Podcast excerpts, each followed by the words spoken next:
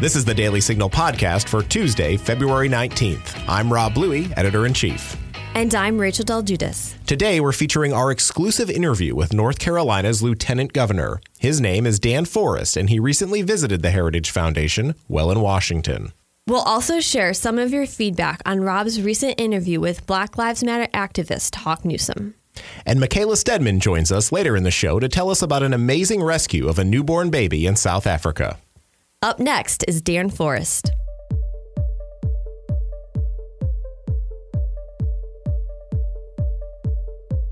Hello, this is Rob Bluey for the Daily Signal. We're joined on today's show by North Carolina's Lieutenant Governor Dan Forest, a familiar face for the Daily Signal and, and our audience. It's good to be with you. Well, thank you guys for having me on. It's always great to be back at the Heritage Foundation and a huge fan of the Daily Signal. It's part of my daily reading material. So thank you for everything you guys do. Well, we appreciate that, and we appreciate the past interviews you've done with us and visiting Heritage today. You know, I want to ask uh, just to kick things off for our listeners, tell us what's going on in North Carolina, some of the issues that you're working on today? Well, we're you know we're kicking back up our session again in North Carolina now. It's our long session, and you know, we've been in Republican control down there for about eight years. And really, what I tell people every day is kind of more of the same for us. We've you know turned our economy around. We've gone from very high unemployment to very low unemployment. We have uh, gone from very high taxation to very low taxation, and our economy is booming again. We're gonna we're going to keep moving on those things. The, the difference this day is that we have uh, a Republican legislature and a Democrat governor, and they have very different agendas and it's going to be interesting to watch over the next you know eight or nine months or so how that plays out and what what people's priorities are. So I'm sure we'll get into some detail about those priorities, but that's really what's on the scene right now. Yeah, well, obviously, you know, with uh, with President Trump, but touting the economy himself and some of the gains we've seen yeah. both in jobs and and really uh, across the board, helping uh, groups uh, of all kinds uh, really achieve employment in, in, ways that we haven't seen in a number of years. Uh, what are some of the things that you've seen work in North Carolina when it comes to getting people back to work and, and cutting taxes and doing things that really spur that growth? Well, tax reform primarily. A, a few years ago, we did comprehensive tax reform in North Carolina. We're the only state in America that was successful at it. There were 36 states that tried it. And uh, when we did that, we ended up moving from 44th in the nation in uh, uh, business tax climate uh, down to number 15 in one year. Was the largest leap in tax foundation uh, history for business tax climate. Uh, we went all the way to number three in the nation on, on corporate tax climate. And so we saw the economy immediately turn around. We saw, you know, people um, who uh, were very skeptical of tax reform, who were saying the government's going to go out of business. We're not going to have any money for education. We're not going to have any money for health care. And we saw just the opposite happen. So we, we cut income tax on the corporate and personal side. We cut personal income tax, and you know what happened? The revenues with the state actually went up for, for personal income tax. It was actually more money in the coffer, coffers, and we've been seeing uh, surpluses year over year of 300 million to half a billion dollars every single year since we did tax reform. And so the whole world knows that North Carolina is open for business and we're creating about 6,000 jobs a month right now. And, and we've been rolling on that for a number of years. Well, today Democrats released the Green New Deal that has been touted by uh, the Democrat lawmaker Alexandria Ocasio Cortez. In this Green New Deal, it includes a provision that says it wants economic security for those who are unable or unwilling to work. What is your take of this legislation? Um, what's your take? Where do you think it should go? uh, in the trash can is really where it should go. I mean, I think it speaks for itself. Just the words alone are so unbelievable in America today. But obviously, she has a following. I mean, she you know she uh, has more than just her district following her. She's a kind of a rock star these days, and I get that. Um, but you know, this is so anti-American in every way uh, that yeah, the trash can is about the only place for this uh, legislation one of the other issues that you're seeing uh, Democrats in Washington push, push very aggressively is Medicare for all, single single mm-hmm. payer health care.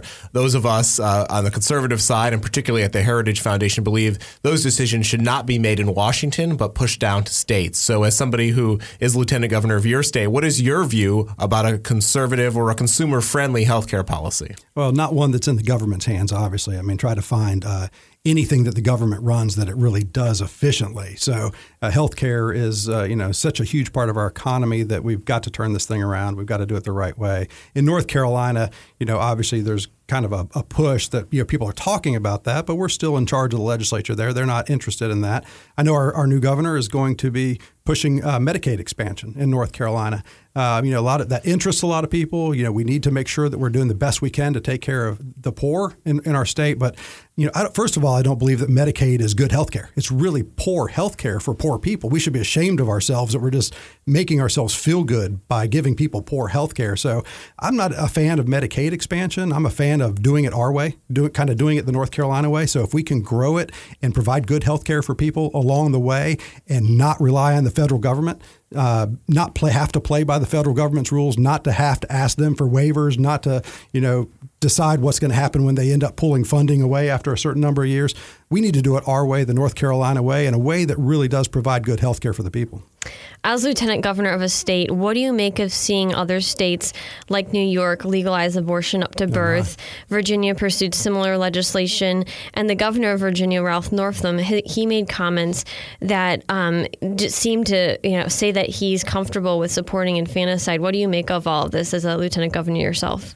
Well, I think I make the same thing of it that any human being would make of this. I think it's uh, uh, really just a lack of respect for human dignity is what we're seeing right now. Um, you know, whether you're looking at kind of the the Northam's uh, blackface Klan picture, that's a human dignity issue, right? If you're if you're willing to do those things, but related to New York, it's it's probably the most egregious legislation uh, that I've ever seen in my life. It's it's kind of the first piece of legislation that just really made me sad in America that human beings can literally think that they can kill a baby for convenience uh, for any reason. They took all restrictions off of that, and that's really pretty sad to me.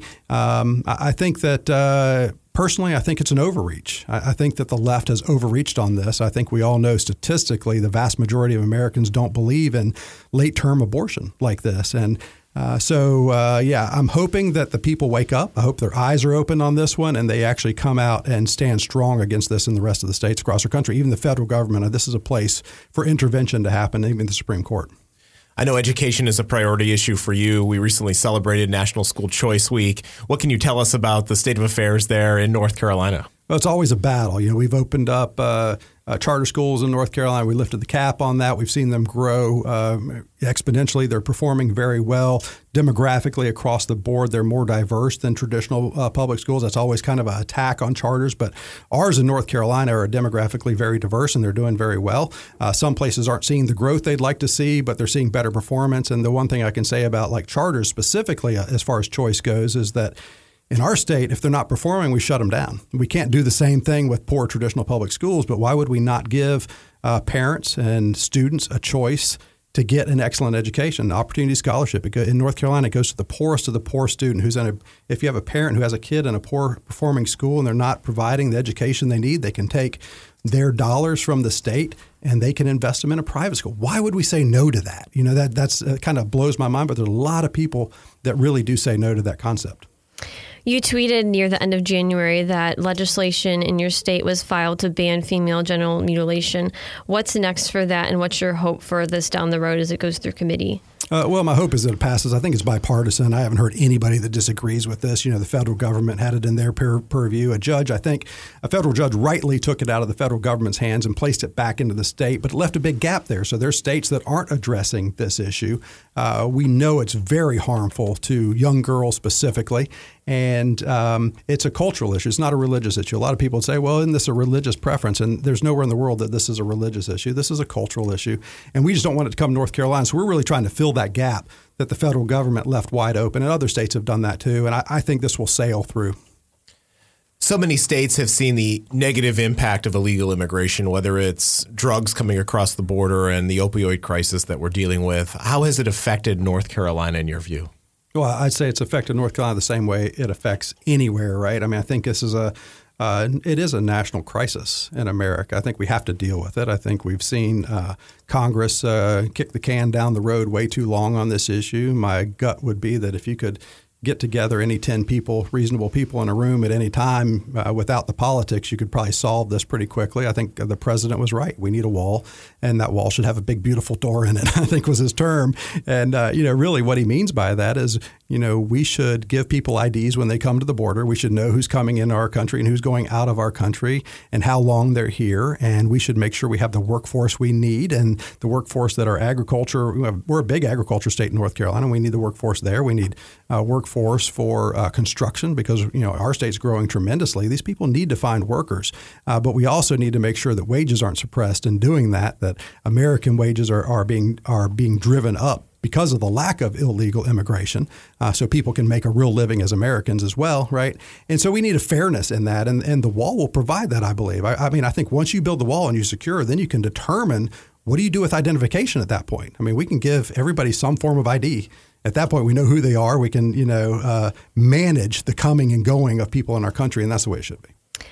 I'm curious, how is Hurricane Florence uh, recovery going in your state? I was there uh, a couple months ago talking with uh, Samaritan's Purse, and they were helping people recover. It's just amazing to see. I was down there a few months ago. Uh, the loss of life, and well, several people died, as well as hundreds of thousands of homes that were damaged. How is that going? Um, and what is the trajectory looking like for how much time you guys have left to recover? How long do you think it will take? Uh, wow, that's such a great question. You know, we haven't recovered from Matthew prior to Florence. Um, you know, there were hundreds of millions of dollars that were left on the table, and homes weren't being rebuilt in North Carolina. Uh, I think it's kind of a travesty down there that this money's been left on the table. I worked with Samaritan's Purse as well. I took my staff down there and, and we did some some work in New Bern. It was it was devastating to our state. You know, it's one of those hurricanes. It's a flood event, and you can't really see the damage. So I flew over the state in a helicopter and for hours, and there were just hundreds of square miles underwater that have never been flooded before. So these people don't have insurance, didn't have flood insurance, you didn't need it. You know, you've never been underwater. And so there are people that have been devastated, their lives have been devastated. And, you know, South Carolina had a much better plan than North Carolina. The way that they had worked with, especially with the federal government, worked with FEMA to get have all their paperwork together so they could recover quickly. Uh, from Matthew, they had built, I think, a thousand homes before we had built one. And so uh, the system was broken in North Carolina. I'm hoping we get it fixed soon. But this is, I think, to answer your question directly, it's going to be a long term recovery. Um, we have one of the best emergency management teams in the country. They're really phenomenal. Uh, the recovery process is broken. And finally, I want to ask the question about communicating conservative principles, uh, those things that we hold so dear. As you're talking to constituents, what advice do you have for people who are listening or, or others who are in a role like that in terms of making sure that those ideas really connect and resonate with people. Well, I think they're the ideas that made America great. It's it's not something we should walk around apologizing for. You know, there's no reason to you know, uh, tuck your tail and walk around and say I'm a conservative. These are the things that give people individual freedom. They give them economic freedom. They're they're free market ideas. They're the things that have improved the world, uh, you know, a thousand times over over the last couple hundred years. And America has really charted the course for that. It's because of these American ideals uh, that we have gotten to where we are. So to see that, you know, start to make this U-turn and, and head back uh, in the other direction is kind of disturbing. So I don't think we need to be apologetic about it. I think we need to share our message, but we need to be able to convince people as to why it's the best message. And I think we need to do that in story form. You know, uh, I think our opponents are really good at telling emotionally connecting stories with these facts. We're good about talking about facts, and facts don't connect. So we need to make sure that we're connecting the true stories about people's lives with the facts so that people can understand the real impact they have, not just here in America, but around the world. Well, I certainly endorse that advice. We try to do it every day at the Daily Signal. You do a great job of it. well, thank you. Lieutenant Governor Dan Forest, thanks for visiting Heritage and the Daily Signal. Thanks for having me on. Are you looking for quick conservative policy solutions to current issues? Sign up for Heritage's weekly newsletter, The Agenda. Each Tuesday in The Agenda, you will learn what issues Heritage scholars on Capitol Hill are working on, what position conservatives are taking, and links to our in depth research. The agenda also provides information on important events happening here at Heritage that you can watch online, as well as media interviews from our experts. Sign up for the agenda on heritage.org today. Thanks for sending us your letters to the editor. We certainly received quite a few about Hawk Newsom, the Black Lives Matter activist that we featured on the show earlier this month. Well, we can't read them all. We wanted to share a few with you today. We'll start with Kathleen Anderson of Walla Walla, Washington. Thank you so much for the interview with Hawk Newsom. We can't be afraid to listen and talk. Regular media won't do it. They need to have the deck stacked. I appreciate hearing this young man. He needs to be heard. Please do follow ups. We certainly will, Catherine. Up next is John Olafson, who writes This is the kind of work that the Heritage Foundation should be doing a lot more of. I think we all know black Americans have been used by the Democrats for far too long. Heritage should also be working with President Trump, who gets it, to help them. Your letter could be featured on next week's show. Send an email to letters at dailysignal.com or leave a voicemail message at 202 608 6205. Do you own an Alexa? You can now get the Daily Signal podcast every day as part of your daily flash briefing. It's easy to do. Just open up your Alexa app, go to settings, and select flash briefing. From there, you can search for the Daily Signal podcast and add it to your flash briefing so you can stay up to date with the top news of the day that the liberal media isn't covering. We're joined in our studio by Michaela Stedman, who has a story from a faraway country, but is certainly just as inspirational. Michaela, tell us about it. My pleasure, Rob. Probably the last thing paramedics expected to find in a storm drain last week was a newborn baby. And yet, that is exactly what they found after local residents in South Africa reported that they heard the infant crying in the drain. The paramedics rescued the child after spending four hours in the storm drain with a hammer and chisel. There's a video of this rescue that is just incredible. We'll play the audio here in just a second. You can hear the baby crying just before she was lifted out of the drain and handed up to the medics.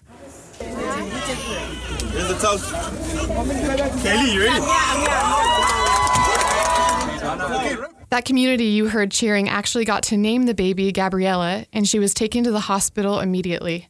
While she was very cold and scraped up, she will fully recover. That's an amazing story, Michaela. And wow, that video is powerful. We'll make sure to post that in our show notes for anybody who wants to see it. Why did you pick this one? You know, Rob, while this happened in South Africa, I think it's really applicable to the conversation that we're seeing going on right now here in America about abortion. Right now, we're seeing laws presented that allow for the abortion of babies all the way up through birth. And these babies are not much younger than Gabriella, who was only between one and three days old when she was rescued. And I think the story was powerful because it showed a community coming together to save this one child's life. And I hope that we get to see America doing the same to defend both the unborn and born because every life matters, no matter where they came from. Thank you, Michaela. No, I, I wholeheartedly agree on that. And Rachel, you've been covering actually some legislation in, in the U.S. Congress. Uh, mm-hmm. Senator Ben Sasse hopes to soon have a vote on. Yeah, they're going to hold a roll call vote on legislation that would protect babies born alive during an abortion. We'll see where this goes. I think it's supposed to be on the 25th. So stay tuned. We'll be covering it. Well, thank you. We're going to leave it there for today. The Daily Signal podcast is broadcast from the Robert H. Bruce radio studio at the Heritage Foundation. You can find it on the Ricochet Audio Network along with our other podcasts. All of our shows can be found at dailysignal.com slash podcasts. You can also subscribe on iTunes, Google Play, or your favorite podcast app.